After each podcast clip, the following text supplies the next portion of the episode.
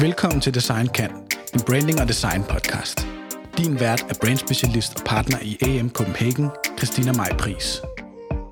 I dag skal vi tale om præsentation. Vi skal tale om PowerPoint, om præsentationsteknik, øh, og om hvordan man ligesom får leveret sit budskab på bedst mulig måde. Og øh, jeg har øh, de bedste inden for det, siden lige her i stuen.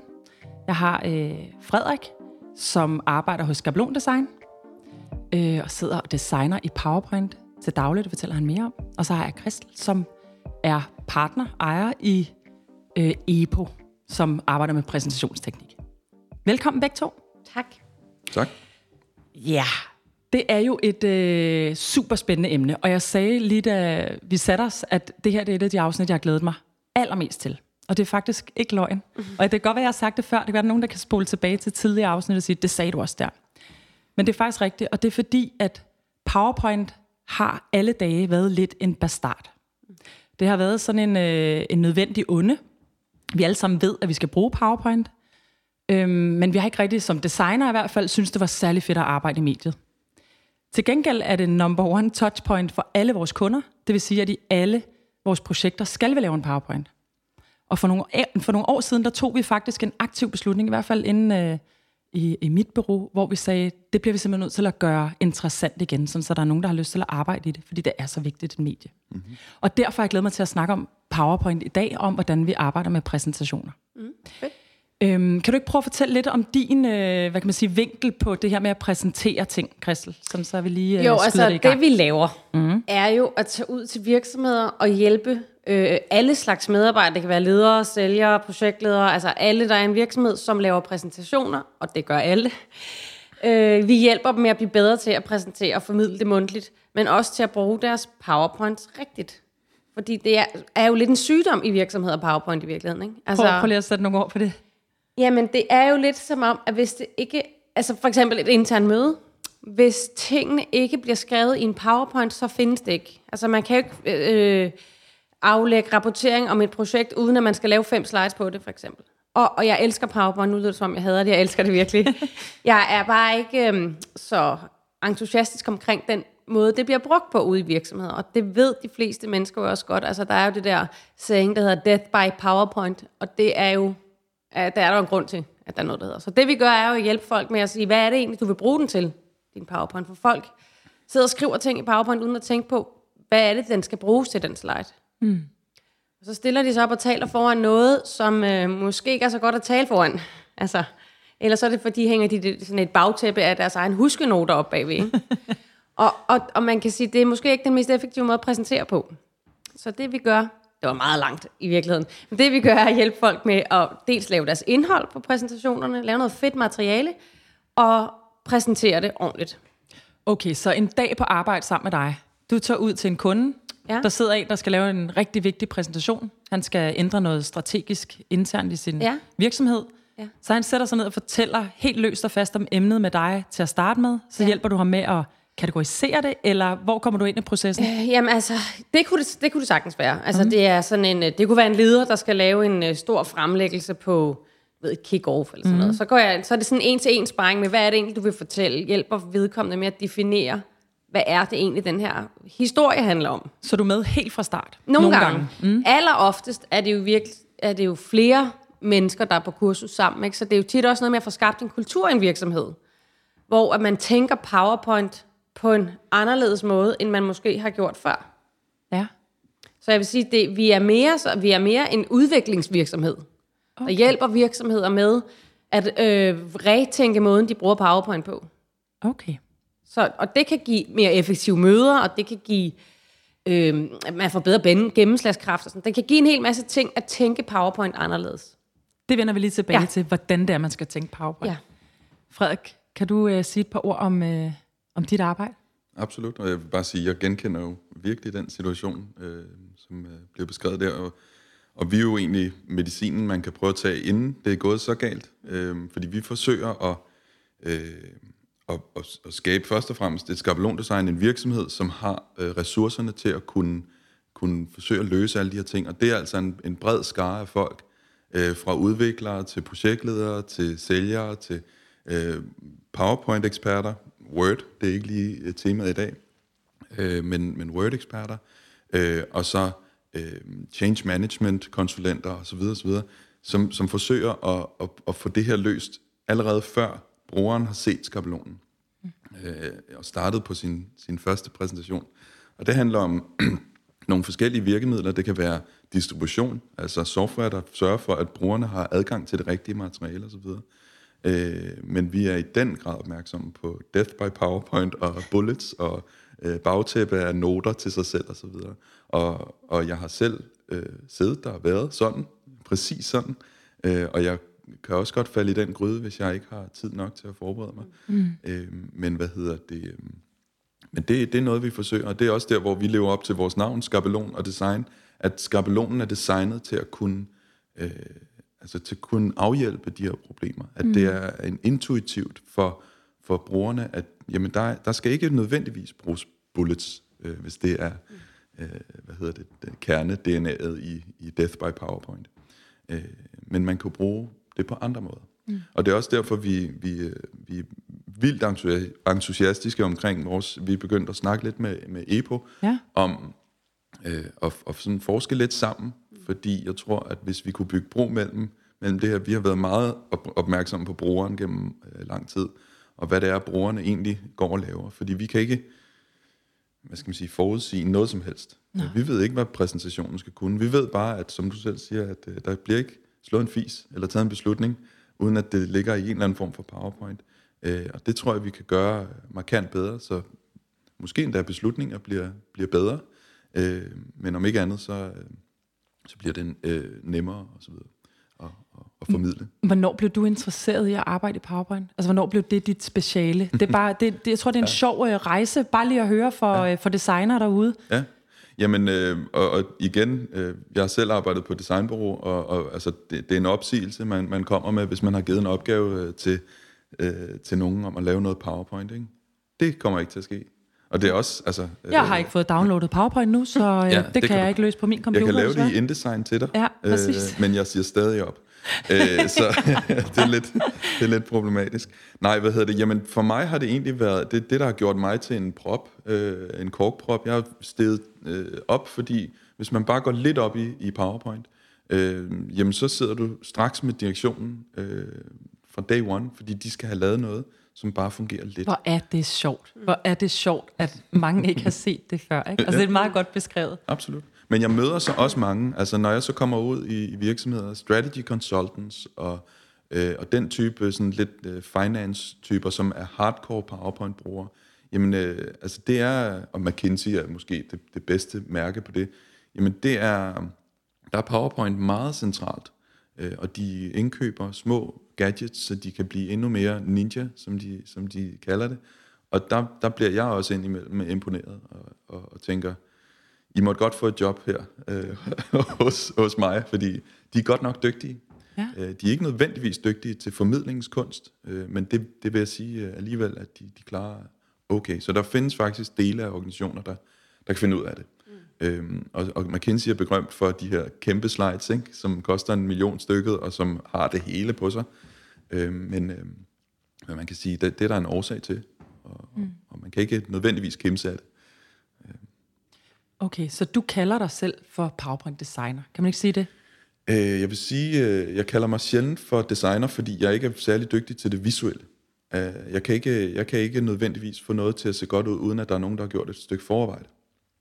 Du øh, producerer dem. Ja, men når, mm. når, altså, hvis, hvis det er sådan, så der, så der er taget stilling til mm. design og så videre, så kan jeg godt.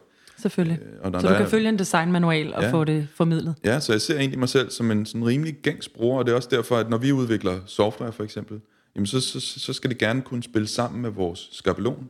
Så hvis vi har lavet et grid, som, som, skal følge, som gerne må følges, selvfølgelig, mm. øh, så er der nogle afstande osv., jamen så skal software kunne automatisk lave de afstande, så det ikke er noget, fordi det, folk bliver ikke bedre designere af, at de bliver bedt om det. Øhm, og, og, deres, og man må også acceptere, at det er deres hoved og hjerne og øh, subject matter øh, ekspertise, der, der tæller, og ikke hvor pænt de kan udkomme. Det betyder ikke, at EPO ikke har en, en retfærdighed, fordi det er lige præcis det her med, at, man, at det er formidlingskunst, der mangler. Vi bliver heller ikke trænet i PowerPoint. Øh, universiteterne, jeg tog IT-kørekort på Handels, øh, Handelshøjskolen, øh, og det var, øh, man skulle lave en Excel-kalkyl, ikke? Mm. Sådan, så kan du Microsoft Office, go ahead. Øh, men PowerPoint er ikke en del af det. Word, jamen der, der står bare, hvor mange ord en, en opgave skal være, osv. Mm. Øh, altså, og så når kommer man ud sit første job, jamen du er jo ekspert i Microsoft Office, du har jo lavet dit speciale i det. Øh, det er jo ikke, det er jo bare ikke tilfældet. Nej. Og så ser jeg det, min kone er læge, ikke? så jeg sidder og laver PhD, øh, hvad hedder det, præsentationer og alt muligt for alle hendes øh, kolleger og, og veninder, fordi de er også helt øh, tabt, ikke? fordi der er jo ikke nogen, der er blevet trænet i det. så, men det har en kæmpe værdi, og når de så udkommer med deres øh, hvad hedder det, PhD eller præsentationer, eller i virksomhederne, øh, der kommer en, en ordentlig præsentation, jamen så, så giver det også genklang. Altså spørgsmålet, der er blevet stillet en milliard gange, mm. fra designer i hvert fald, når vi sidder og skal lave øh, identiteter, det er, hvorfor pokker er det ikke bare en lille smule federe, det program? Hvis vi alle sammen skal bruge det, mm. hvorfor kan det så ikke lidt mere? Hvorfor er det ikke bare lidt mm, federe at arbejde med? Eller ja, hvorfor er der så mange regler og øh, altså restriktioner? Mm. Kan du svare mig på det? Ja, kan jeg. Ja, okay. Altså for det første vil jeg sige, nu har jeg prøvet at arbejde i InDesign, hvorfor er det ikke lidt federe? Og Illustrator, øh, hold da op, mand. Øh, jamen det er fordi, at øh, vi har nogle forventninger til det, mm. som, øh, som ikke nødvendigvis er retfærdige. Øh, er, der, er der en virksomhed med 480.000 medarbejdere, der bruger øh, InDesign til at formidle med? Det er der ikke, nej. Nej. Hvad er det, PowerPoint kan? Jamen PowerPoint kan alt. Øh, Bum. Sådan. Altså, Så udover er det de der sådan, rent praktiske ting i forhold til at kunne punktsvejse under vand og lave kaffe, er det ikke sådan, man siger? Øh, altså, jamen, vi, vi, laver, vi laver rigtig mange ting i PowerPoint. Vi laver øh, videoer, øh, vi laver øh, præsentationer, vi laver rapportering. Øh, jamen, vi laver næsten alt, og det er måske mest af alt det her med, at vi ikke kan forudsige det. Der er vores guiding star. Vi kan ikke forudse, hvad det er, der skal laves, så derfor så, så, gør, så sørger vi for, at det er muligt at skabe de her forskellige ting. Øhm, og Hvad er det så, designerne ikke kan lide? Designerne kan ikke lide, at, øh, at de er ude af kontrol med designet, tror jeg. Øhm, fordi øh, vi Og hvad- sidder hvad med... mener du med det? Jamen, vi har, vi har forskellige virksomheder fra 5 mand, 10 mand, os selv på, på 65. Øhm, og Templify, som vi også har med, med 200 mand, som vi prøver at styre med, med, med PowerPoints. Vores kunder er jo nogle gange øh, halve millioner af, af mennesker, der skal sidde og arbejde i det samme brand. Øh, de største consultancies, øh, Big Four, ikke? Altså, de, de, de er virkelig i PowerPoint. Ikke? Mm. Øh, og når de så sidder med, med, med, altså hvis man sidder med en designers øh, briller og siger, nej, nej, nej, nej, nej, du skulle, det, vi, vi siger jo big and bold, mm. så det skal være sådan en, en lidt mere øh, fyldig øh, typografi. Ja, det er fint, men klokken er øh, 01.45, og jeg har en præsentation i morgen. Så det bestemmer jeg lige. Og det er jo vanvittigt grænseoverskridende Ja. for en designer. Det er det også for os. Mm. Men vi, har, vi skal så bare finde de her øh, broer, der skal bygges. For, ja, lige præcis. Mm. Øhm, for netop, at, at kompromiset bliver så lille som muligt. Mm. Øh, og så selvfølgelig også, at den, der sidder 01.45, øh, kan blive hurtigst muligt færdig. Mm. Øhm, fordi øh, produktivitet er selvfølgelig en, en faktor i det her, og det er også noget af det, jeg brænder for. Øh, at gøre tingene simplere, nemmere, hurtigere, mm. øh, gnidningsfrit øh, osv. Så din pointe er i virkeligheden, at det handler ikke om, at PowerPoint skal udvikle sig, sådan så det bliver noget andet. Det handler om, at dem, der arbejder i det, skal forstå, øh, forstå styrkerne og begrænsningerne og bruge det rigtigt. Vi har ikke stoppet med at, hvad skal man sige, bede Microsoft om at udvikle sig øh, på visse områder. Vi har også direkte dialog med, med, med, okay.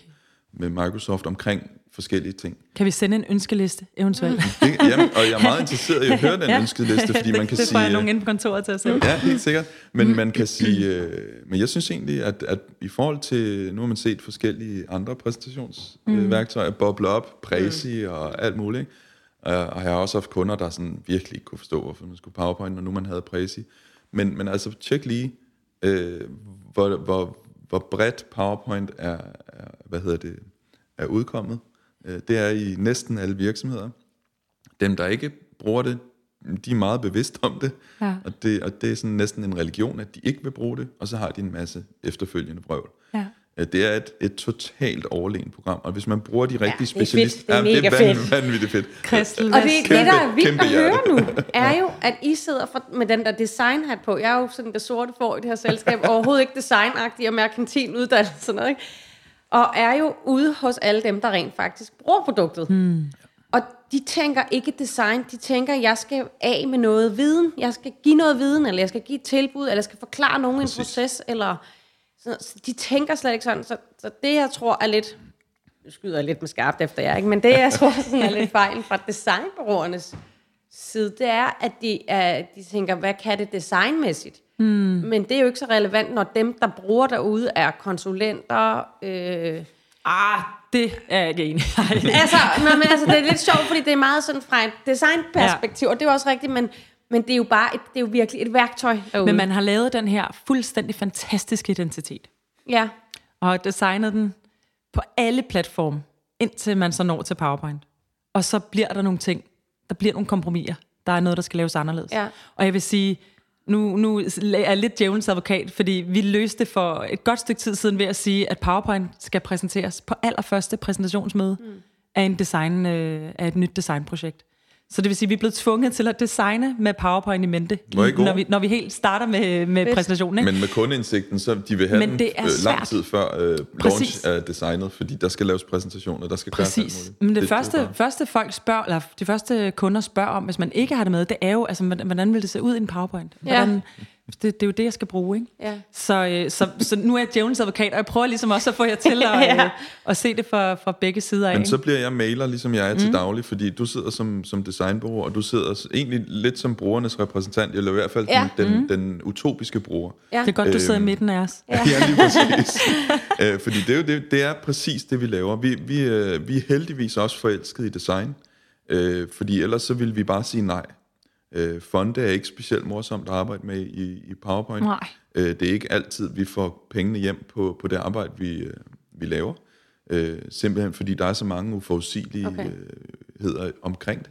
Det er to stykker software, der skal mødes ude hos en bruger, der ikke øh, overhovedet har lyst til at, at gå på kompromis med noget. Ikke?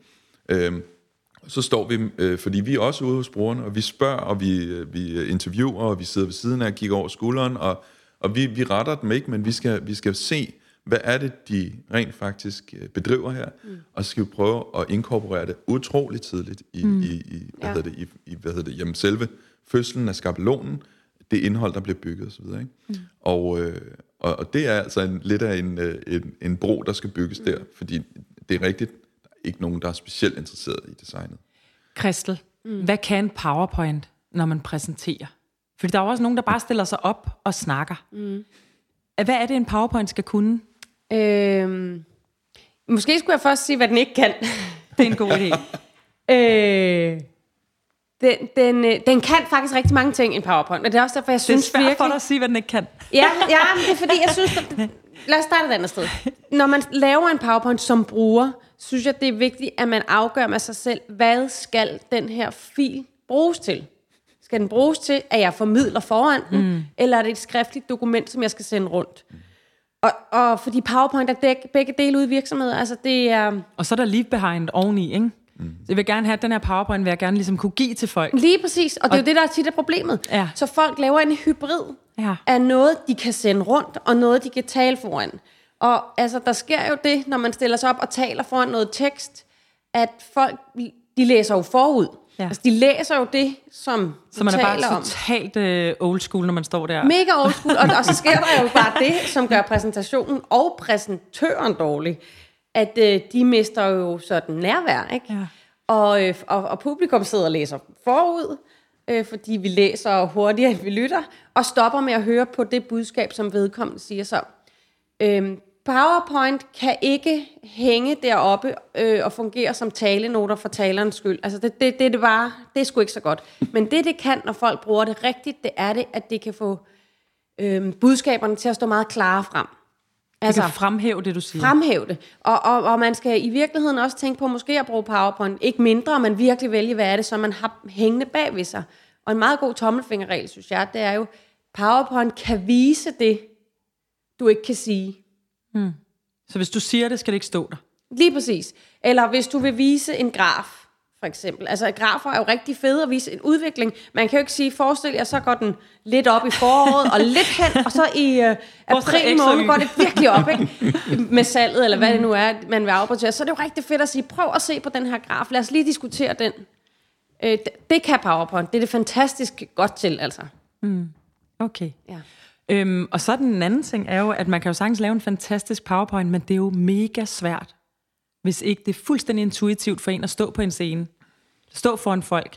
Ja. Hvad er det så? Kan PowerPoint være en, hvad kan man sige, en, en krykke, eller et eller andet, der kan hjælpe folk, der føler sig utilpasse? Altså, hvad, hvad kan man indoperere i sin præsentation for at blive bedre til at præsentere, hvis det ikke er naturligt? Øhm, ja. Nu, nu siger du faktisk noget, der åbner for en helt dør, der er meget interessant, synes jeg. Fordi når folk så skal lave en præsentation, så øh, foregår deres idégenerering ofte i PowerPoint. Så det vil sige, at de har sådan en, en brainstorm, som foregår ned i en computer, og det bliver meget linært. Altså, så tænker man, slide 1 skal jeg snakke om det, slide 2 skal jeg snakke om det, og så har man endt med at måske at designe, lad os sige, 20 slides, som egentlig er meget gode, men det er ens egen tankeproces. Så sker der det, når man skal stille sig op, det er værste fald, ikke? så stiller man sig op og taler om det, og så bliver det ens krykke i forhold til at huske, hvad det var, jeg skulle sige. Mm. Så det, det fungerer meget ofte som, et, som, et, øh, som en krykke på en dårlig måde, synes jeg. Der stjæler nærvær, som stjæler fokus fra det, som vedkommende egentlig ville sige. Øhm, og det er fordi, der er nogle ting, når folk skal præsentere, de går meget op i at sige det, som de har tænkt det. Mm. Mm. Øh, og, og det gør jo, øh, det, det slår jo lidt sådan livet i præsentationen ihjel, ikke? Altså, vi vil virkelig virkeligheden bare gerne høre et menneske, der har, en, har noget i hjertet. Og du nævner faktisk to ting der. Du nævner både, at man måske skulle overveje hele processen for, hvordan en PowerPoint kommer til, Ja. og du nævner det her med, hvordan du så leverer præsentationen ja. efterfølgende. Prøv at starte med, hvad er den mest optimale måde at lave en PowerPoint på? Det er at lade være med at tænde computeren. Ja. Og, øh, og så virkelig sådan tænke over, hvad er det, jeg vil med denne her præsentation? Lav den i modellervoks først. Ja, lav den på, altså post-it notes er guld værd, ikke? ja. Øh, skriv de emner ned, øh, som du har tænkt dig at tale om. Hmm. Altså det kunne være et pitch til et bureau, eller en pitch til en kunde for eksempel, ikke? Hvad er det for en historie, vi vil fortælle? Øh, hvilke emner kan vi komme ind på? Så kan man komme ind på et eller andet design guide, øh, øh, vision for det, fremtidige, whatever I nu snakker om. Ikke? Altså alt muligt, og så til sidst noget med budget sikkert også. Og ikke? det sætter man på post-its, Post-its. og har dem foran sig. Har dem foran sig. Øh, helt, det er meget lavpraktisk, mm. det her. Og så kan man nemlig flytte rundt på dem. Mm. Altså, det handler også om at disponere sit indhold i forhold til, hvad er egentlig det mest interessante. Og finde et flow. Og finde et flow, for meget ofte, så har vi en intern logik, altså vores egen oplevelse igennem et eller andet projekt, som ikke er særlig kundevendt eller modtagerorienteret. Så en, en rigtig god idé er jo at starte med at sige, hvad vil, hvad vil være interessant for dem at høre? Mm. Hvad er det, de venter på at få at vide her? Øh, så det er et meget sjovt tankeeksperiment er at sige, hvis jeg nu bliver pillet af scenen efter to minutter, har jeg så sagt det vigtigste. Ja. ikke? For rigtig mange bygger op til en pointe, Ja. også i deres slideshow. Ja. Nå, så øh, har man alle de her sædler, begynder at disponere dem efter, hvilken rækkefølge skal de laves. Mm. Øhm, det gode ved at bruge post-its er også, det er nemmere at smide en post-it ud, end det er at slette en powerpoint, som man måske har brugt et kvarter på. Og, øh, Man får en god skrive. følelse med den Lige der præcis, slide. ikke? Så folk har jo en tendens til at gemme materiale, som i virkeligheden ikke tjener modtagerne, men som måske mere tjener øh, fortællerens egen logik. Altså, kan I følge mig det? Ja. Øhm, og når man så har gjort det, så kan man så tage hver af de her overskrifter, man har på sine gule sædler i den her rækkefølge, man nu har valgt, og så begynde at skrive sit indhold. Mm. Og først nu er vi klar til at åbne vores PowerPoint. For så har vi historien på plads, og så kan vi tænke den mere visuel. Mm. For hvis vi starter med at tømme... Hvordan bakker, hvordan bakker vi det her op, det her emne? Ja, det her præcis. billede kunne være godt. Lige Den her præcis. graf er vigtig. Altså, når, når, jeg, øh, når vi underviser, så har vi sådan et billede af, i stedet for at skrive, øh, øh, lad os sige, det var salg af en virksomhed, så skrive vores historie. Ja. Så, øh, det er meget sådan, og så er der nogle bullet points nedenunder, med hvornår vi arbejdede, eller hvornår vi startede, hvor mange medarbejdere er der, bla, bla, bla. det er sådan meget en klassisk PowerPoint. Mm. Kunne det være lidt sjovere at have tænkt, hvad er egentlig historien med det her? Mm. Altså, det har været en rigtig lang rejse, vi har været på. Øh, vi har bla bla bla. Altså sådan, give historien noget liv. Ja. Fordi så kan man også finde et billede, der understøtter det. Man kan lave en meget mere visuel præsentation, i stedet for at vise de der fem bullets. De fem bullets er jo i virkeligheden bare det, jeg skal sige. Mm. Ikke? For nogle år siden øh, gik jeg lidt på opdagelse i sådan nogle modeller Er der nogle modeller, der virker for at lave en PowerPoint, for at lave den her, det her flow, vi taler om? Og du siger det her med, at øh, hvis man ryger scenen efter to minutter, skal man have forklaret et eller andet. Ja, det er en meget god model, synes jeg. Der stødte jeg på øh, Nancy, jeg ved ikke øh, hendes Right. efternavn, ja, mm. omkring øh, The Secret Structure of Great Talks, mm. hvor hun jo taler om det her med, øh, what is, what could be, what is, what could be, hvor hun hele tiden skifter imellem det her, øh, sådan her ser, ser verden ud. Mm. Øh, sætter en scene, hun har jo analyseret sådan nogle som Steve Jobs og alle mulige andre mm. i forhold til den måde, de præsenterede på, Martin Luther King. Og, mm. Men man går fra ligesom at sætte scenen, mm. og så siger man, uh, what could be. Prøv lige at forestille jer den her mm. vilde verden, hvor man gjorde det her, og så ned igen. Mm. Men sådan her er det lige nu, mm. og derfor så bla bla. Men prøv at tænke på, at det kunne være sådan her. Så hun kører op og ned, og hendes model er bare sådan en ned, op, ned, op, ned, op. Ja. Giver du hende ret? Ja, det gør jeg. Øh, nu træner vi også tæt talker i København. Fedt. Og det vil jeg rigtig gerne snakke om. Ja, Det er også en af de og ting, øh, der det, er jo, øh, det er jo præsentationsteknik ja. I sin reneste form. Ikke? Og nogle gange er det med slides, PowerPoint, nogle gange er det uden. Og øh, der, der, når vi har de der samlinger, hvor vi mødes, så skal vi vise, hvad kan en god præsentation gøre, en god fortælling, så, så viser vi faktisk tit den øh, Nå. TED-talk med hende, fordi den er ret sigende for at få bygget noget spænding ind i. Ja. Men, men noget, som vi også gør rigtig meget, bruger rigtig meget tid på, det er virkelig sindssygt simpelt, men øh, jeg ved ikke, om I kender fisken, altså øh, den der øh, fisken, hvor man laver en indledning, en midte og en slutning. Og det bruger vi faktisk enormt meget tid på at fortælle folk på, på vores kurser, fordi rigtig mange, når de laver en PowerPoint til en præsentation, så har de meget fokus på, hvad det er, de skal sige, altså selve indholdet. Mm. De glemmer simpelthen at pakke det ind. Så man ser jo, altså ude i virksomheder, ser man jo rigtig mange præsentationer, hvor, hvor øh, modtagerne ikke ved, hvorfor vi skal høre det. Mm. Øh, og så når folk er færdige, så siger de, ja, det var det. Og så går de et step til siden, ikke? Flytter sig væk fra skærmen, og så siger de, ja, det var det, jeg har ikke mere. Og, og det er jo lidt ærgerligt, hvis de egentlig havde et rigtig godt budskab, at de ikke lige får sådan et lille whack med halen. Ja. Der oplever jeg også lidt, at det, der bliver man nødt til at se på, på den, der skal fortælle det. Fordi vi har jo vi har vældig meget med, med subject matter experts at gøre. Ja. Øh, og det har I sandsynligvis Prøv lige også. at sætte på det. jamen, det her med, at du er bare specialist på et område. Ikke? Mm. Øh, og jo mere specialist du er, nu har jeg et vanvittigt godt samarbejde med vores øh, CTO. Han er ingeniør og et af de klogeste mennesker, jeg kender. Øh, og, og når vi skal lave præsentationer, som er vældig tekniske, øh, så sætter vi os i telefonen, og så, øh, som jeg er relativt hurtig til at male noget i PowerPoint, sådan rough. Øh, så Til jeg at bruger male noget? Ja, altså jeg bruger ikke post-its, øh, laver et eller andet ja. billede, ikke? Øh, lige hurtigt med, med Google eller vores, øh, vores egen Templify eller whatever, få nogle billeder på og få noget hurtig tekst og en, og en, og en, en kasse, ikke? Øh, og så prøver vi at sætte billeder på tingene. Øh, han er vældig god til at præsentere det i sidste ende, øh, og han er også vældig god til at finde, hvad skal man sige, øh, analogien, der kunne være det bærende princip i, i en præsentation.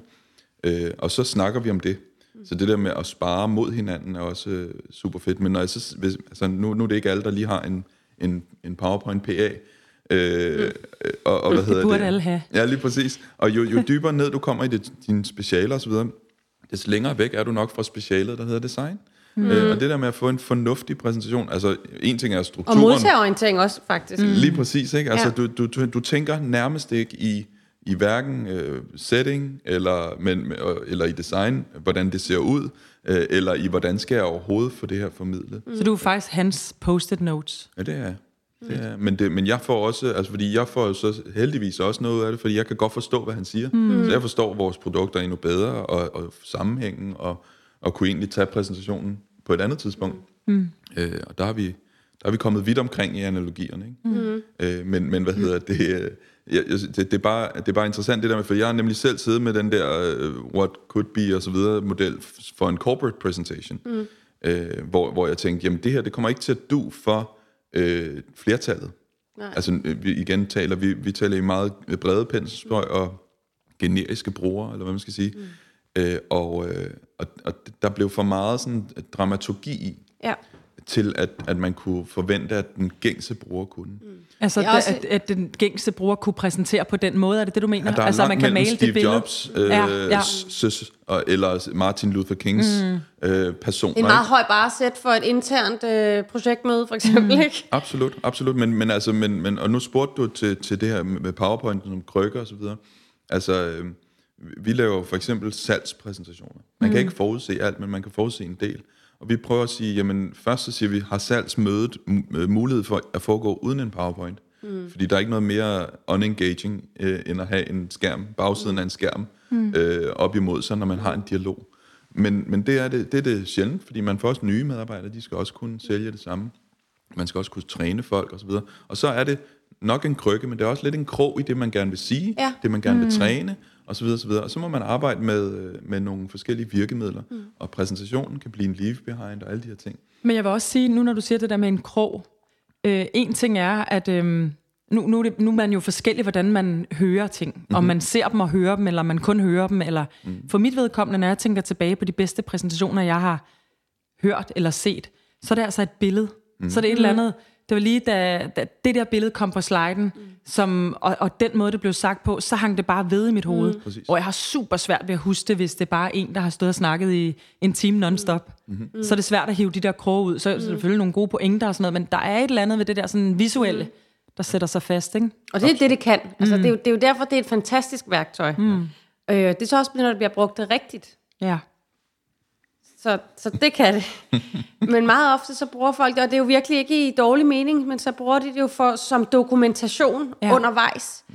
Og så drukner vi i tal og tabeller og figurer og data, som, som vi simpelthen ikke kan huske. Mm. Altså måske, fordi det kan godt være, at det er vigtigt at have, at have data med, og det kan jeg sagtens forstå.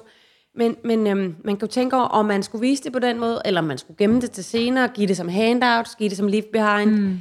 Øhm, Men måden man jo også kan gøre det på, nu bliver det sådan helt konkret, mm. det er eller sådan, øh, ikke teknisk, men, men øh, lidt mere på selve PowerPoint-mediet. Mm. Øhm, måden øh, vi gør, hvis vi skal lave en præsentation, som skal øh, præsenteres, så har vi jo noter. Altså vi har jo noter ja. i PowerPoint, som vi selv kan sidde og lytte på. Det er jo i virkeligheden de noter, som vi vil være forfalden til at putte i selve PowerPointen før. præcis. Men det gør, at når vi sender den ud, så kan vi beholde noterne på, mm. sådan så at folk kan sidde og køre præsentationen igennem for dem selv, hvis det er det, de har behov for, og høre vores ord samtidig. Det er jo faktisk best practice PowerPoint, det der. Ja. At Nå, man det er laver, hvordan det er det det vil jeg faktisk. sige videre.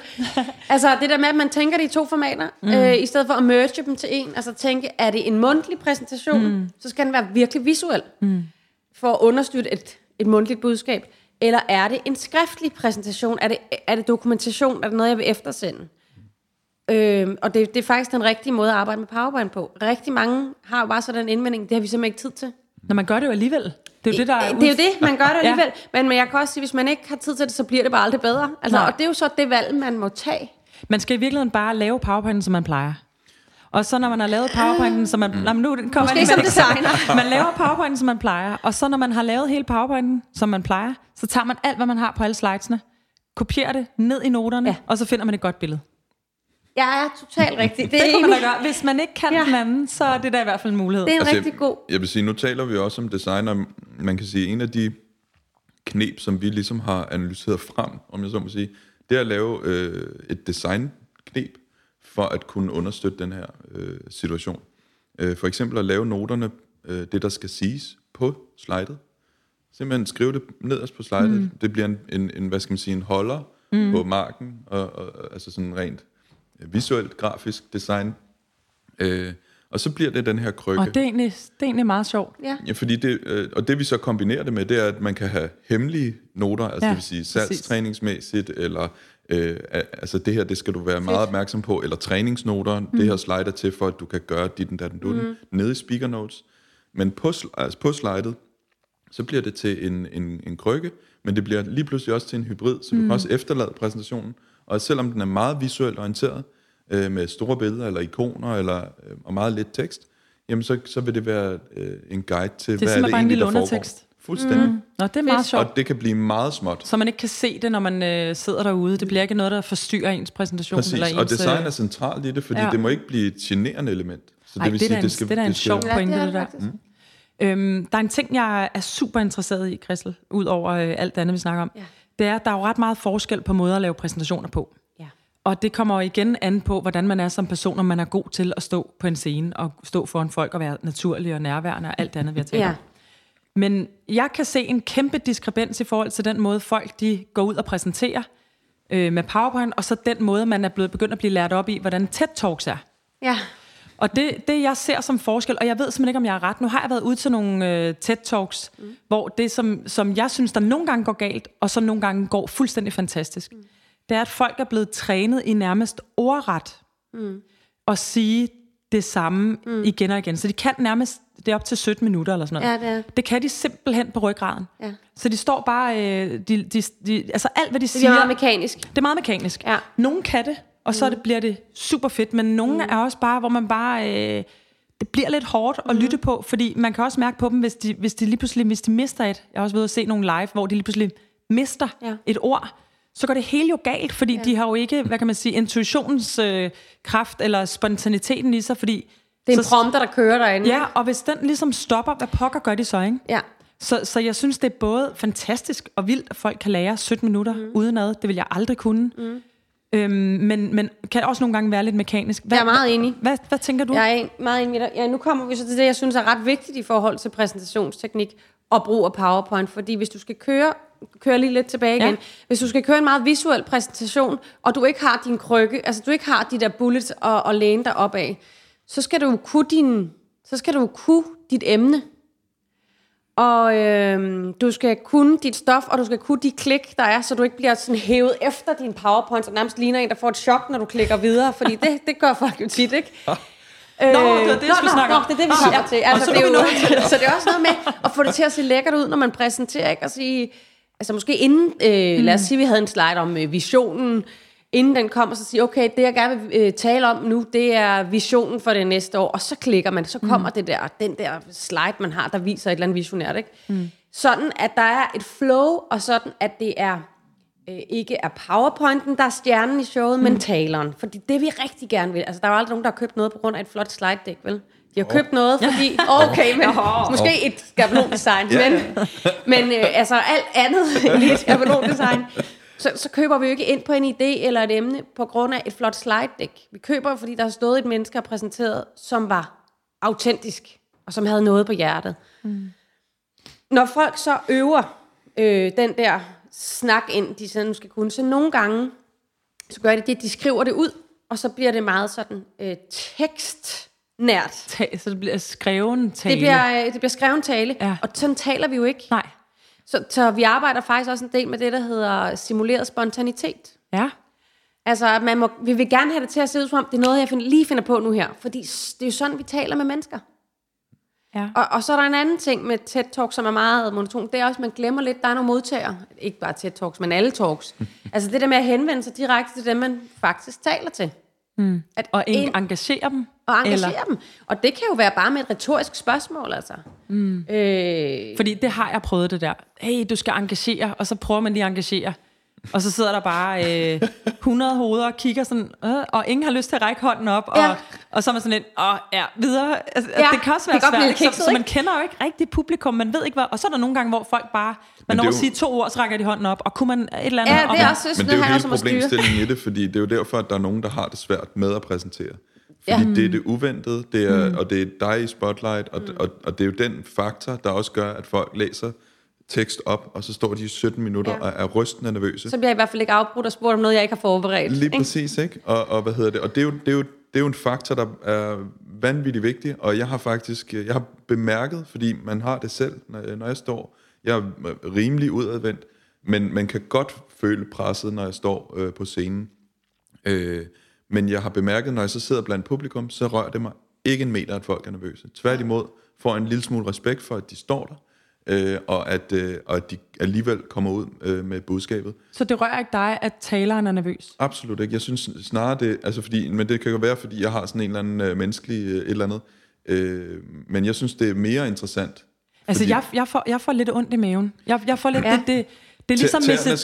Doubtfire, eller hvad den Doubtfire, den der film, hvor at man, ens tær begynder at krympe Ja. så meget, så man øh, slukker. Det er ubehageligt at se på. Altså, det, det, det er simpelthen så ubehageligt. Og Og, jeg får, jeg, jeg får respekt for de folk, fordi at, øh, jeg, jeg kan mærke det på mig selv. Der er ingen tvivl om, at det er cringe i vildskab. Mm. Øh, jamen, jeg synes, det er synd. Altså, jeg synes, det, det må være forfærdeligt at stå deroppe, og jeg bliver, jeg bliver nervøs for, om de kommer til at stoppe op og blive kede af det, og, og hvordan vi skal reagere. Så jeg tror, det er min sådan overempati. Altså, vi, det er vi er jo hårdt. enormt tilgivende som publikum. Det skal man så også lige huske, når man er den, der præsenterer, hvis man er meget, meget nervøs. Nå, men det er det, min pointe er lidt, at, Ja, at det er jeg, jeg, rigtigt. jeg synes egentlig, øh, Ja, ja det, det rører mig meget lidt. Jeg, det er absolut, selvfølgelig, mm. hvis det er sådan, så hele præsentationen crasher, og de er sådan, åh, oh, det kan jeg ikke det her. Det er ikke rart at se på, men, men hvad hedder det? Men jeg, men jeg synes ikke, at det, det, det fylder ikke Nej. specielt meget. Er det bedre i talsæt, det, Christel, når man står deroppe? Skal, nej, skal nej, man sige, åh, det synes jeg er sgu lidt... godt nok øh, nervøs lige nej, nu, men det er ligesom at sige, jeg håber, jeg klarer det. Altså, Ja. det, nå, ja, det håber vi da også. jeg håber, I bliver her. Ja, altså, Jeg har virkelig det er også noget med at være overbevisende, når man står deroppe. Mm. Men øhm, der er ret stor forskel på at øh, være nervøs inde i sit hoved, og så få nogle små fif til ikke at ligne en, der er nervøs. Fordi... Jeg komme med et par små fif. Jamen, altså, det første fif er i virkeligheden nok, øh, lad være med at være bange for, og I skal ikke være bange for fejl. Og det kan godt gøre ens øh, præsentation meget mekanisk, at man, og komme tilbage til det, du sagde før, hvis man har lært et manus uden ad, mm. vil man gerne levere det sådan.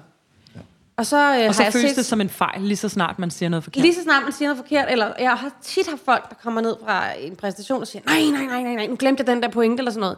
Hvor jeg siger, altså, jeg tror ikke, de mangler den. Det er kun noget, du ved. Altså, de mm. ved jo ikke, hvad du har forberedt. Præcis. Så det er også noget med at give sig selv sådan cut som slack, mm. og tænke, jamen altså, der hvor det magiske tit opstår, det er der, hvor det bliver autentisk. Og vi laver masser af talefejl. Bare når vi sidder sådan her, ikke? Altså, så retter man og stopper en midt i en sætning, og laver en anden indskudt sætning, og, og sådan taler mennesker jo. Mm. Så det er også noget med at give lidt slip på, at det skal være perfekt. Mm. Altså, de gode præsentationer er jo de autentiske præsentationer. Dem, ja. der føles som om, de er hævet ned fra hylden. Og så er det, man kan lege med det der, øh, hvis man er en, der er meget stiv i det, når man går på scenen, fordi man fryser lidt, så kan man jo lege med indøve det der simulerede spontanitet, ikke? Altså en indskudt sætning, der lige er haha for folk til at grine, ikke? Der er også en anden ting. Jeg, jeg kan mærke, jeg har ikke noget imod at stå foran folk. Jeg synes, det er mega sjovt at præsentere mm. og lave foredrag og så videre. Men jeg kan mærke, lige det, jeg stiller mig op på scenen, så, så er det ligesom om, min stemme er anderledes. Ja. Det er ligesom om, at den første sætning, jeg siger, lyder som en lille mus. Ja. Iu, iu. Og jeg prøver sådan at øh, trække vejret, og så den sætning, der kommer ud af øh, rolig og sådan noget, det er den bare aldrig. Det er ligesom om, der kommer en ny lyd ud af min mund hver gang. ja. Hvad pokker kan man gøre for det? Altså skal man stå Du siger faktisk noget, der er meget øh, interessant. Mm. Det er, at når folk går på, og de er meget nervøse, så øh, går der jo øh, ofte sådan 15 sekunder, før vi lige er landet. Ja. Og øhm, det er noget med at få sin indledning til at sidde lige i skabet. Altså øve den virkelig. Ja. Hvad er det, jeg skal starte med at sige? Ja, sådan så man ikke er i tvivl om de første ord. Ja. Og, og øh, folk forbereder, for at gå tilbage til fiskemetaforen, folk forbereder midten. ja Altså det, det er selve fuldstændig det rigtigt. faglige indhold. Men der er ikke nogen, der forbereder, hej, jeg hedder Kristel, jeg kommer fra den her virksomhed.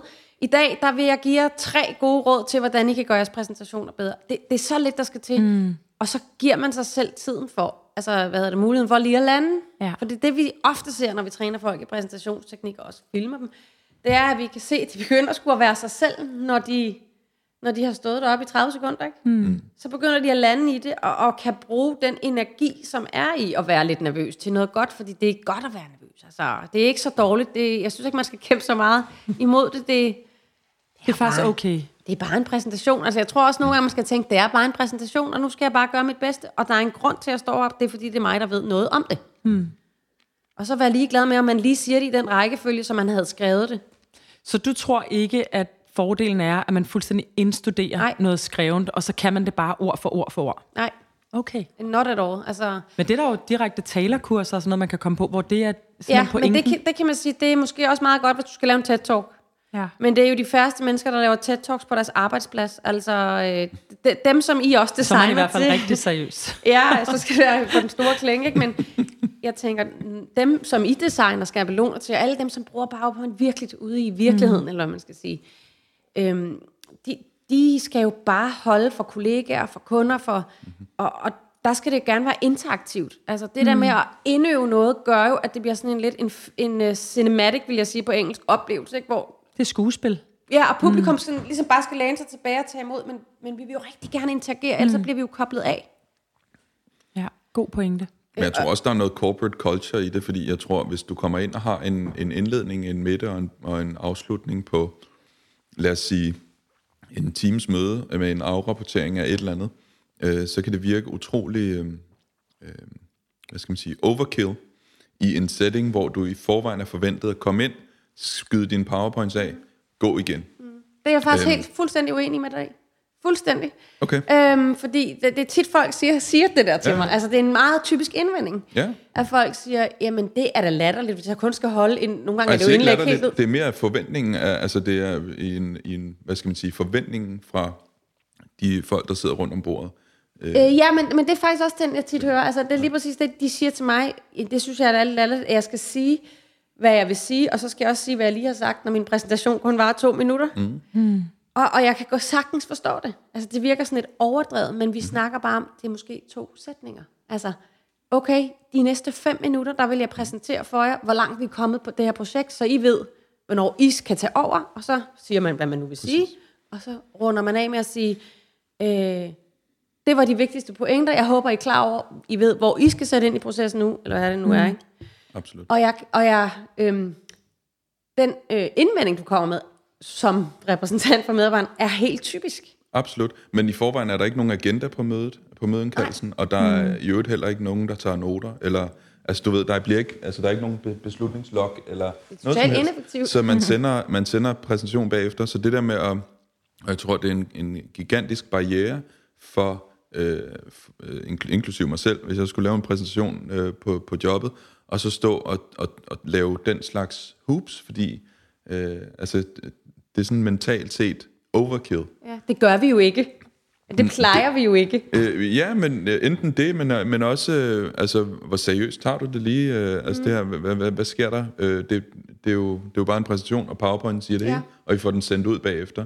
Jamen, så er det super, er vi jeg glad brugte for, du en, siger det der. Et, en time på det. Mm. Fordi det er jo faktisk det, der er udfordringen i rigtig mange virksomheder. Det er, at der bliver brugt sindssygt mange timer på møder, mm. hvor folk bare sidder der, uden de ved hvorfor.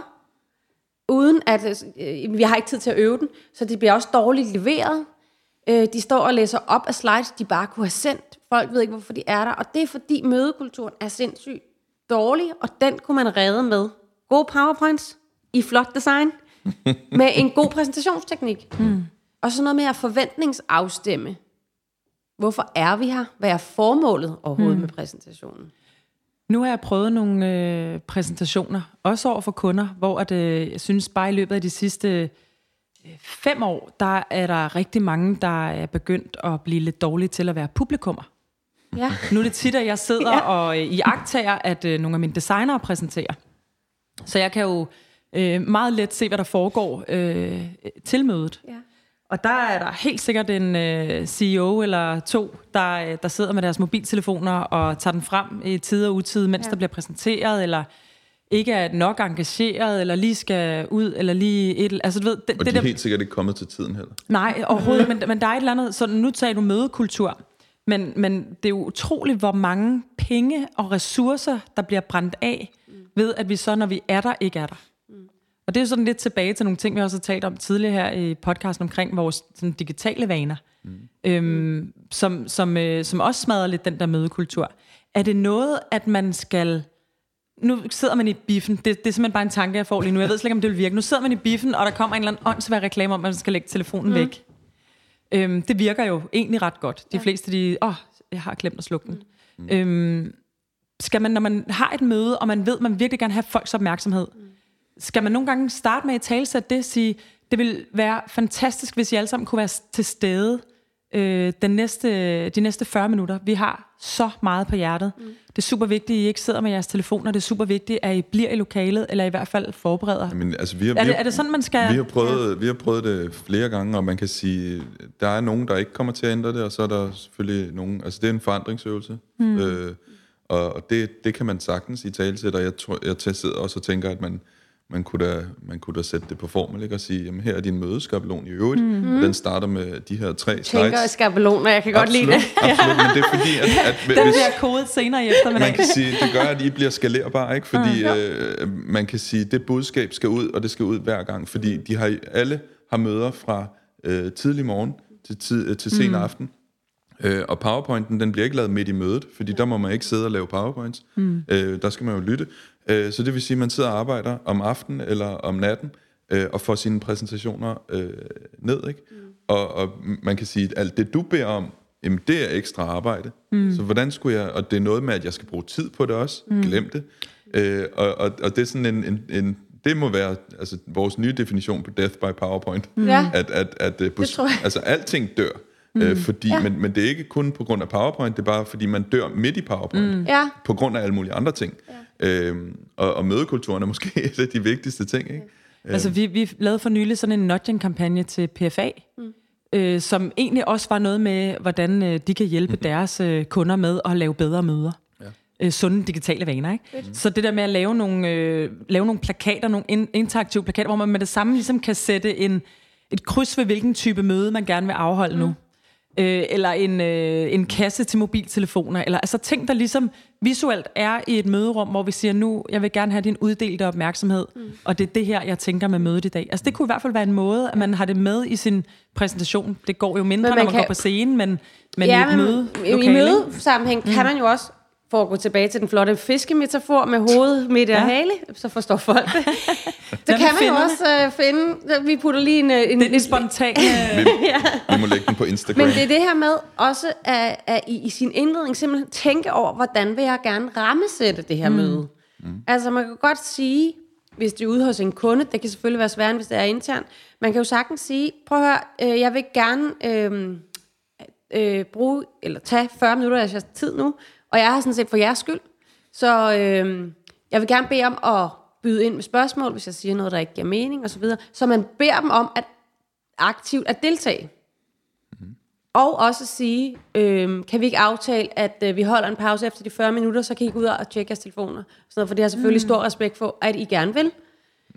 øh, og, og det kan virke sådan lidt babysitter-agtigt at stå og sige det til voksne mennesker, men det virker altså. Mm. Og øh, her i øh, sidste uge kørte jeg et øh, faciliteringskursus, altså sådan noget, hvordan man laver workshop for nogle managementkonsulenter. Og den første øvelse, vi lavede, var at lave, øh, altså hvad skal reglerne være for de her to dage, vi er sammen? I stedet for, at jeg stod og sagde, I må ikke tænde jeres mobiltelefoner og tjekke jeres computer. Nå, det var smart. Så, så var der sgu en, der skrev, øh, vi skal tage arbejde uden for døren. Hvis vi skal arbejde, skal man gå ud. Mm.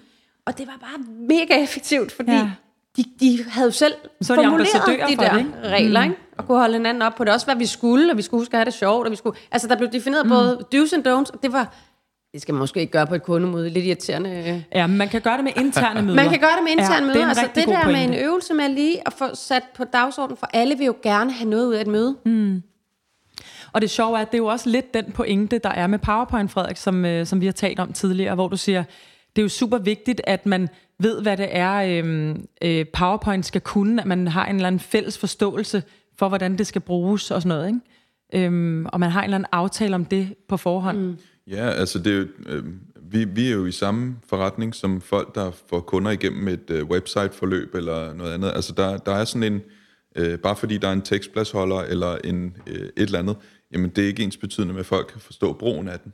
Øhm, og øh, så, så vi skal prøve at gøre det intuitivt, og vi, vi har kun en, en, en begrænset værktøjskasse, mm. om jeg så må sige. Men vi er, vi, er, vi er samtidig også et led i en, i en lidt større værktøjskasse. Mm. Øh, for eksempel så siger du, du har lavet en kampagne til PFA, øh, en nudging-kampagne. Jamen, øh, så er der noget awareness, der er mm. måske noget interesse for det. Øh, det kan også være, nu vil jeg med med, der, er- der er virkelig passion for at ændre noget. Og så når de skal gøre det, jamen hvad, hvad er det så præcis, vi skal gøre? Mm. Øh, men hvis det er sådan, så i det øjeblik, de så indkalder til et møde, jamen så er der 10 felter, der skal udfyldes. Øhm, altså du ved, vi, det, det, det, til tider kan det lyde lidt kedeligt, men det er det her med, at vi sørger for, at hver gang der er en, en, en ønsket handling, så er der simpelthen også et sted, man kan, man kan, man kan komme af med den handling, mm. om jeg så må sige. Øhm, min, min kone og datter ser et program omkring nogen, der rydder op. Øh, KonMai-metoden. Det skal jeg ikke kunne... Marie øh, Kondo. Det er godt. Præcis. Men det er noget Og med, prøv at gå ud og kigge i skufferne her. Ja, så ruller man sine t-shirts Ja, det er og, og forskellige ting. Ej, man bukker dem tre gange. Okay, modtaget. Ja. øh, men, det, øh, men det, der er sådan hovedessensen af det, det er, at hvis, man kan ikke rydde noget op, der ikke har en plads. Nej, præcis. Øhm, og det samme gør sig egentlig gældende i, øh, i forhold til, til alt, hvad der foregår på, på arbejdspladsen. Man kan ikke få folk til at, at have en, en ønsket adfærd, hvis de ikke har øh, et, et, et sted at udføre den, mm. øh, den adfærd. Og, og for eksempel med, når vi laver, når vi laver powerpoints, jamen hvis der ikke er et notefelt, jamen så bliver det opfundet selv. Så du har simpelthen, Eller- øh, du laver KonMai for PowerPoint. Ja, det kan du tro. Ja, Øhm, fantastisk. og, og, og når jeg så selv bliver tvunget ud i at så rent faktisk lave powerpoints øh, til tider, både for mig selv eller for kunder, øh, jamen så er jeg glad for, at, øh, at, at det er etableret, mm. øhm, for de kunder, der har købt ind i det, selvfølgelig. Mm. Og så også, øh, hvis der er noget, en knap, som kan hjælpe mig med at gøre en handling, der i øvrigt tager et eller andet ekstra antal tid. Mm. Øhm, det, det er... Hvad kunne det være? Altså, hvad, det er bare for, jeg skal lige forstå, hvad kunne det Jamen, være for en jamen, handling, det, for jamen øh, som, som tidligere managementkonsulent, så har jeg udviklet en utrolig OCD. Øh, og, og sådan noget med øh, noget, der ikke er aligned. Mm. Ja, det tror jeg, øh, alle designer Det er jo- jo, også jo har. ondt. Ikke? Ja, det, det, det er smertefuldt. og, og nogle gange kan man ikke lige se, hvad det er, der er galt, men man sidder der og har... Det er næsten værre end en, der er nervøs. Det faktisk. er fuldstændig Så, rigtigt. Øhm, en, der ikke har alignet Sådan noget kan ting. man også huske tilbage i mange præsentationer. Lige præcis. Men det er jo en, øh, det er jo en hygiejnefaktor. Det er jo ikke... Det, er jo ikke, øhm, det skal bare være på plads. Ja. Det er jo ikke, det er jo ikke, øh, et, til et forhandling, fag. altså. Nej, nej, det er hverken til forhandling, men det er heller ikke et fag. Det er ikke sådan, mm. jeg er ikke så god til alignment. Bare, det skal bare være Mm. der, ikke? Og der er ingen grund til, at det ikke er automatisk. Mm. Så hvis jeg klikker på og siger, at jeg skal bruge en til boks, bum, så skal den være der, og den skal stå rigtigt. Mm. Øh, og og, og det, er, det er utroligt tilfredsstillende for mm. en, en PowerPoint-nerd øh, at, at, få, at få sådan nogle ting på plads. Mm. Og det skal bare drøne ud af. Mm. Og hvis alting har en plads, så går alting meget hurtigere. Ja. ja, fordi det er jo også det faktisk, jeg bedre folk tit siger. De, der er for meget på slides der, og hmm. det står ikke pænt, eller hvad det nu kan være. Ja. Jeg har ikke tid til at lave det. Mm. Og det, jamen, øh, så bliver det bare sådan noget lidt nold og noget, der hænger Ja. deroppe. Ikke? Ja. Hvor det er jo fedt at se, når folk virkelig har nogle flotte skabelon-designer, nogle, nogle flotte, altså man kan, man kan virkelig se det. Selvfølgelig. Og man kan også se, når de ikke bruger det. Det er jo det, design kan. Det er jo det, det kan. Altså. Men, men en anden ting, jeg synes er skægt, nu nævnte du selv det der med, at du ikke var uddannet i PowerPoint. Mm. Men er det ikke øh, tankevækkende, at man kan gå fem år på designskole, eller på hvilken som helst anden kreativ uddannelse i Danmark, og jeg tror faktisk ikke, øh, der må være nogen, der ringer til mig og siger det er forkert, det jeg siger, men jeg tror simpelthen ikke, det findes i undervisningsmaterialet at lære og designe til PowerPoint.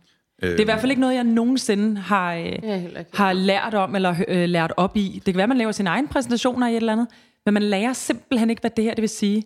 Og tilbage til, at PowerPoint og præsentationer er number one touchpoint i alle identiteter, hos alle kunder, til alle tider. Og alligevel så er det noget, vi ofte ikke vil røre ved en ildtang. Ja. Hvad gør vi? Altså, hvad kan, man, hvad kan vi reelt gøre for at gøre Øh, man kan sige, præsentationer, det med at holde præsentationer, det er blevet mere og mere cool. Mm. Og der er flere og flere, der bliver bevidst om det. Det er mega godt. Mm. Øh, også i forhold til TED har været med til at, at skabe den her fokus på det. Mm. Men hvad, hvad gør vi for at få designer og brugere og også modtagere til at, øh, at synes, at øh, PowerPoint er cool og fedt og et øh, dejligt værktøj. Du, du kalder det selv, øh, at PowerPoint er allemands illustrator. Altså, mm. hvordan, hvordan kan vi få noget, noget lækkert ind i det her, som gør, at øh, designerne har lyst til at lave det, og har lyst til at bruge den energi, som de simpelthen bliver nødt til, den værdighed, som det kræver. Jeg havde egentlig en meget sjov oplevelse. Jeg, vi underviser hos uh, DMJX for at give et indblik i, hvad, hvad, er det, hvad er det designet bliver til ude i virksomhederne. Øhm, og, øh, og det kastede en studentermedhjælp af sig, af sig med det samme, mm. fordi hun kunne bare se, det der, det er interessant. Mit design bliver brugt i mm. vildskab. Så ja tak, du har lavet en brochure. Den er død lige om lidt. Mm. Øh, Alle vil bare gerne lave en plakat. En år, ja, lige præcis. øh, og, og en årsrapport var øh, måske et år, hvis man er heldig, ikke? og et website var måske øh, også øh, relativt lang tid. Øh, men, men, men altså PowerPointen, vi, vi ser der i hvert fald nogen, der lever 10 år. Mm. Øh, det er måske også lidt for længe, men, men, øh, men, men, men, men antallet af publikationer, der bliver skabt der, mm. er, jo, er jo fuldstændig vanvittigt. Men hvordan gør vi det interessant igen? Hvordan, hvad, hvad Men kan har vi det gøre? været interessant på et tidspunkt? Nej, fa- Nej, jeg vil det- gerne det er omformulere faktisk det. spørgsmål. Hvordan gør vi det interessant? Ja. Hvordan, hvordan gør vi, at jeg kan tale med mine designer og sige, nu skal vi, nu er det, nu er det øh, den her PowerPoint, vi skal til at designe, og folk er sådan, ja, altså, det er fedt. Men, Men hvordan, hvordan får vi ændret fokus? Jamen, jeg, jeg, mit spørgsmål er, om de overhovedet skal være specielt interesserede i det, fordi man kan sige, øh, der er, det, er jo, det er jo begrænsningernes land, mm. egentlig, fordi det er software, og, og der er nogle ting, man ikke kan. Der er også nogle brugere, der er lidt anderledes end de andre mm. medier, der skal udvikles til. Øh, og og hvad, man kan sige, vi, vi tager gerne et design og får det til at blomstre dertil, hvor det mm. er, er brugermæssigt forsvarligt, mm. og så lad den stoppe der. I stedet for, at man... jo, men, man, men, det, men det ændrer ikke ved det faktum er, at når man præsenterer en identitet, Ja. så bliver man nødt til at vise, hvordan det kommer til at se ud. Og hvordan, så, så en ting er, at man kan finde nogen, der er specialister efterfølgende til at færdiggøre det. Mm. Men det bliver også nødt til at være måden, vi bedømmer godt design på. Mm. Altså, der er jo ikke noget, der er godt design, hvis ikke det virker i PowerPoint. men altså, der- det, der- det basically. Men der er en bro hele tiden, der skal bygges. Øh, Der er en bruger, der er et stykke software, der er en designer osv. Øh, Og den bro øh, kan ikke bygges ved, at man bliver nødt til at præsentere det. Øh, det fordi øh, der, der, det er ligesom med den, den ikke så dygtige taler, mm. eller den introverte person, der bliver meget nervøs. Jamen det, jeg bliver ikke mindre nervøs af, at jeg skal op og tale. Mm. Altså ja, den dag kommer, hvor jeg skal op og tale, ligesom os andre til eksamen. Ikke? Jeg, jamen, eksamen kommer, og jeg kommer mm. også derhen, og jeg er også nervøs. Øh, og så er på et tidspunkt er jeg overstået. Mm. Men det, jeg kan ikke Måske kan det aldrig blive det mest sexede Nej. øh, design tool.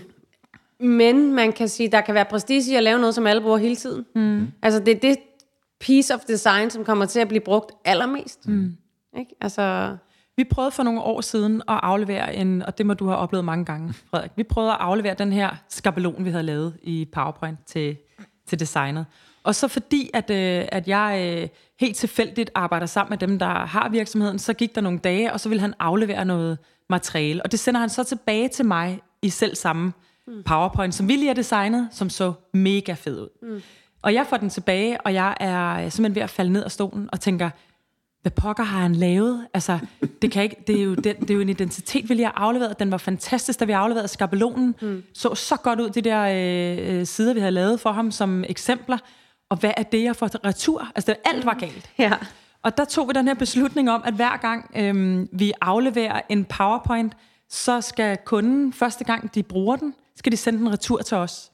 Oh, fedt. Og så designer vi den igen. Mm. Og det er simpelthen, det er fordi, det lærte os, at, og det er frygteligt, men det lærte os, at vi må have sendt rigtig mange afsted, ja. som er blevet brugt på den måde. Og de har jo tænkt, at vi har fået designhjælp, så det her det er fedt, og hvis ikke man lige har øje for det, men så virker det meget godt. Ja. Og så har vi aldrig egentlig set, hvad det er endt med. Så jeg tror, en god learning kunne være det der med, at der er en eller anden iteration, når man har afleveret skabelonen. Fordi kan folk reelt bruge skabelonen? Ja. Også fordi de er jo anarkister. Selvfølgelig. Øh, folk vil gerne lave deres og, og, og øhm, det vi også lige snakker om, inden vi tændte mikrofonerne, er jo, at jeg ser jo rigtig mange øh, præsentationer, altså PowerPoint-decks, som er fra samme afdeling, men man kan se, at de har arbejdet i forskellige øh, skabeloner. Mm. Altså, der er jo nogen, som er en, der har arbejdet i den gamle skabelon. Så er der nogen, der lige har fået noget nyt, ikke? Og jeg har sågar set en marketing øh, præsentation. Altså, en fra marketing kommer og præsenterer øh, design, line, hvilken font, hvilken farve, alt det der.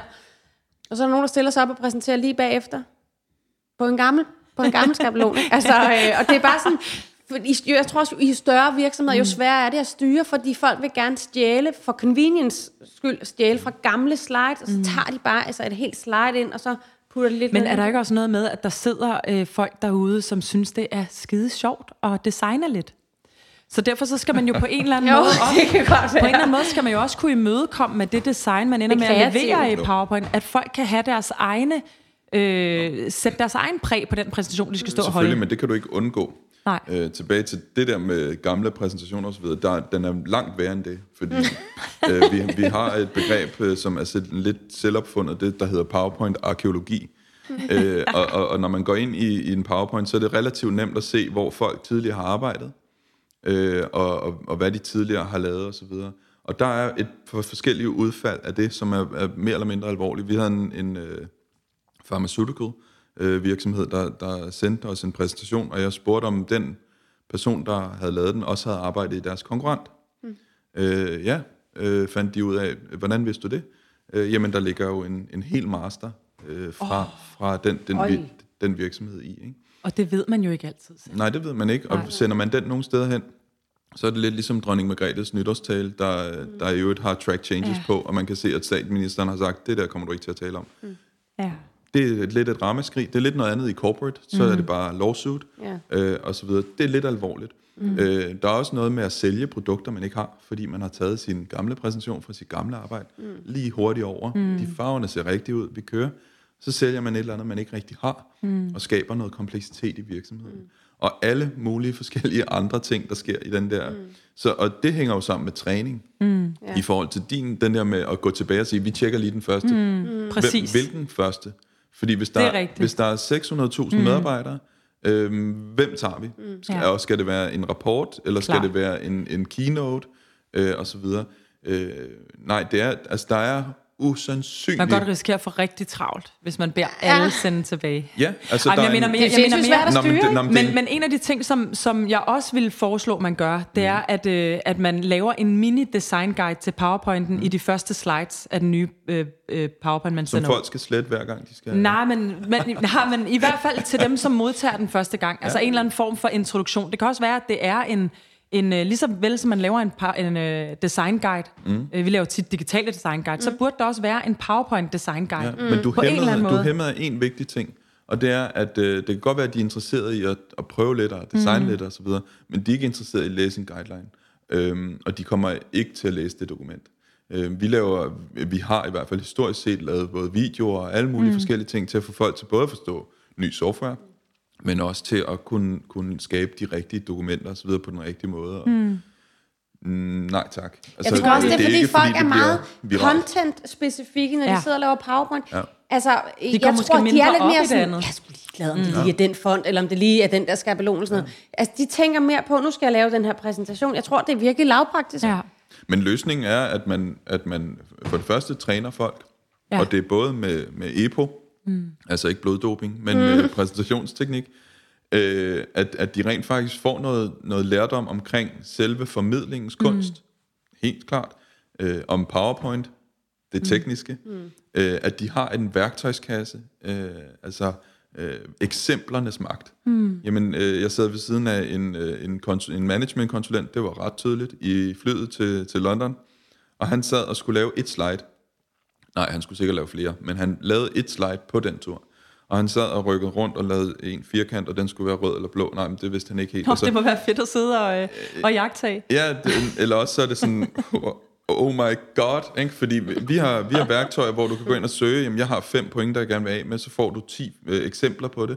Øhm, men mm. er det ikke vejen frem? Jo, det er helt klart vejen frem, hvis du gerne, Spar tid. hvis du gerne vil det. Mm. Ja, fordi du sparer tid, men mm. du, hold, du bibeholder også dit design og dit brand, mm. Og er tro mod det. For alle kan acceptere, at PowerPoint og, og til dels Word og Outlook og så videre er, hvad skal man sige, blodårene i virksomheden. Ja. Det er fyldt med, med blod, og det kan være mere eller mindre grumset. Mm. Det er, det er en lækker øh, analogi Ja. her, og så tilbage til EPO og sådan noget. Det er Ja. virkelig, så kommer I lige og renser. Og, mm, Ja, lige præcis. Øh, Yes. Lige tager det ud og renser ja. det og ilter det, og jeg ved ikke hvad. Men, men det, er jo, det, det er jo ikke forkert. Nej. i øvrigt. Øh, men, men hvis man tager det seriøst, øh, lige så seriøst, som man bør tage sine medarbejdere og den mm. viden, de har, og øh, den energi, de lægger i, i, i deres arbejde, øh, jamen så, så skal man tage, tage deres værktøjer seriøst. Mm. Øh, det her med at... Øh, øh, det er jo blevet lidt fejlciteret til en præsident, men egentlig bare en skovhugger, der siger, at hvis jeg fik øh, to timer til at og, hvad hedder det, fælde et træ, så vil jeg bruge mm. øh, en time og 45 minutter på at slibe min økse. Mm. Fordi man kan, man kan enten øh, væsse sit, øh, sit værktøj, eller man kan hugge armene i stykker. Ikke? Mm. Øh, og det, det, er jo, det er jo fuldstændig ridiculous egentlig. Mm. Og, og, og, og hvad hedder det... at det er måske min, min primære drøm, at der kommer lidt mere fokus på det, der egentlig øh, altså virkelig koster mm. øh, kræfter i virksomhederne. Øh, og, og, og sørge for, at man så bare tager det lige så seriøst, som man egentlig har ambitioner, fordi mm. at virksomhederne har også ambitioner, når de er hos jer, mm. og får udviklet et nyt øh, design. ja, vi bliver simpelthen nødt til snart at afrunde. Det er, det er svært, ikke? fordi der er, så meget, og, der er så meget at tale om. Jeg vil lige sådan afslutningsvis spørge jer begge to om at afslutte sætningen design kan. Hvis vi starter med dig, Christel, hvad øh, design kan... Gør dine mundtlige præsentationer langt bedre, hvis du bruger det rigtigt. Og Frederik, design kan... Jamen, øh, design kan alle. Altså, man skal bare give dem værktøjerne til det. Mm. Øh, og, øh, og Design kan alle. Åh, oh, det var alligevel en, øh, det var en god vinkel. Det var fordi, du havde et kort ærmer på, og du kunne ryste dem ud. Ja. Yes, yes, yes. Fantastisk. Øh, nej, men- nej, øh, jeg, jeg tror virkelig på, at, at alle kan designe, og selvom det måske er grimt i gåsøjne, øh, jamen, så er det stadig en form for design, og det må vi acceptere, og så må vi flytte det derfra. Mm. Tak fordi I var med. Jeg håber, at, øh, at folk derude kan høre, at det kan betale sig og, øh, og lave noget arbejde ud for at designe de rigtige præsentationer, få lavet de rigtige skabeloner, og så også blive trænet i at holde øh, nogle stærke præsentationer, så de ikke bare bliver glemt. Tak fordi I lyttede med på podcasten Design Kan. Gæsterne var Christel Ladegaard og Frederik Dessau. I kan følge podcasten på Facebook, Design Kan, eller på AM Copenhagens hjemmeside eller Instagram-profil. Afsnittet er optaget, klippet og mixet af Seje Tobias Pedersen. Jeg håber, vi høres ved i næste afsnit, hvor jeg igen vil udforske, hvad design kan.